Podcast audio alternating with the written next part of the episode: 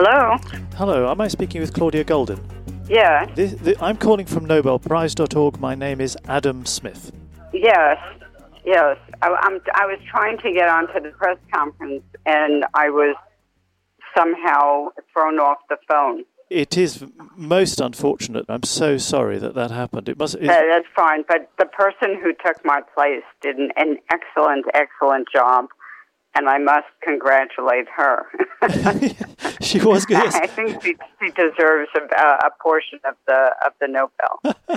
How lovely! Yes, yes. She was excellent She was incredible. Many congratulations on the award. Thank you very, very much. Tell me, how did the news reach you? The news reached me by phone this morning when I received a call and was awakened by it very pleasantly. That is a nice way to be woken. I imagine you wake up pretty fast with that news. Yes, and since I go to sleep very late, it wasn't that much after I went to sleep, yes. What was the first thing you did on hearing about it?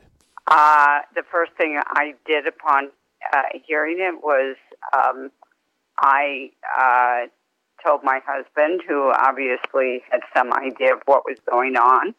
He smiled. He said, "That's great. Tell me what to do." And I told him to take the dog out and make some tea, and that I had to prepare for a press conference, which I wasn't part of.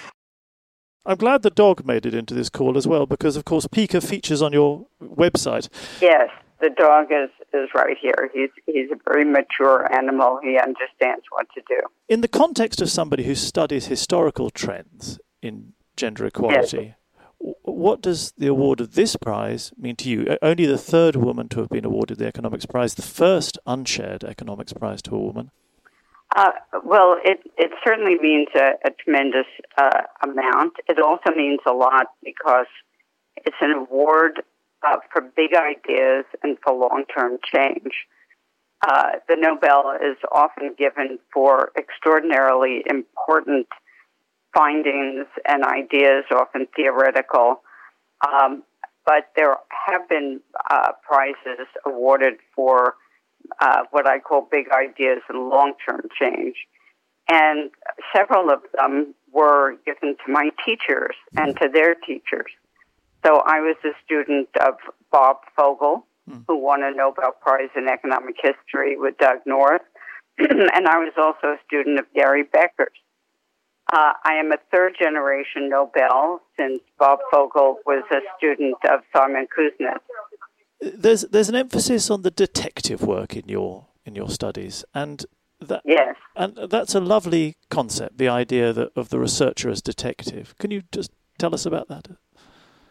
Yes. Well, I have always thought of myself as a detective, and I wrote.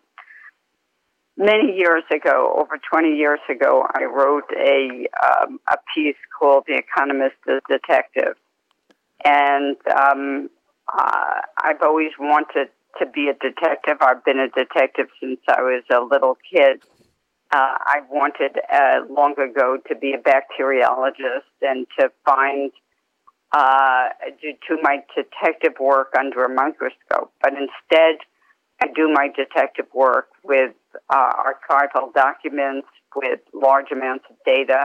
I mean, there was a time when we didn't have this tremendous amount of data stored, and one had to pull it out from archival documents. That's physical work. That's dirty work, isn't it? It's dirty work. But the point is, being a detective means that you have a question. And the question is so important that you will go to any end to find it. In addition, the detective always believes that there is a way of finding the answer.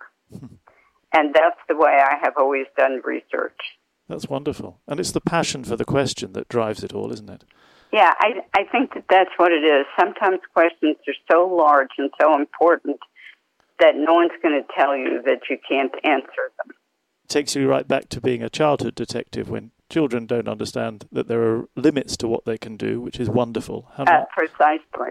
When I was in high school and got interested in the field of bacteriology, I would read about the famous Microbe Hunters. That wonderful book by Paul de Kruif. That's exactly right, and it has influenced countless individuals. That book has influenced generations of laureates before you, and how lovely that it continues to be an influence. Yes. Yeah. And so they're now interviewing my doppelganger. Oh, you're interviewing Randi. Oh, yes. Randi. Yes. Yeah. Yeah. I don't know if I've ever met Randi, but I certainly need to meet Randi. Well, you certainly will come December. Oh, that's wonderful. And once again, many congratulations. Certainly. Bye now. Thank you. Bye-bye.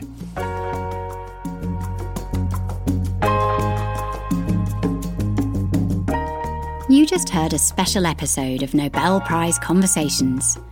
If you enjoyed hearing this call, don't miss our bonus episode, where Adam Smith takes a turn as guest, and we go behind the scenes from these very special moments. Find it on Acast, or wherever you listen to podcasts.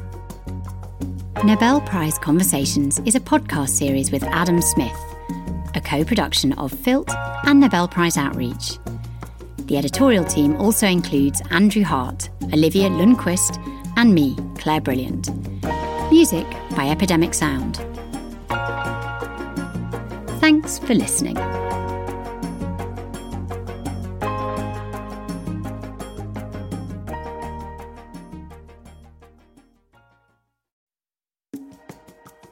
If you're passionate about the Nobel Prize, you won't want to miss a single episode of our podcast.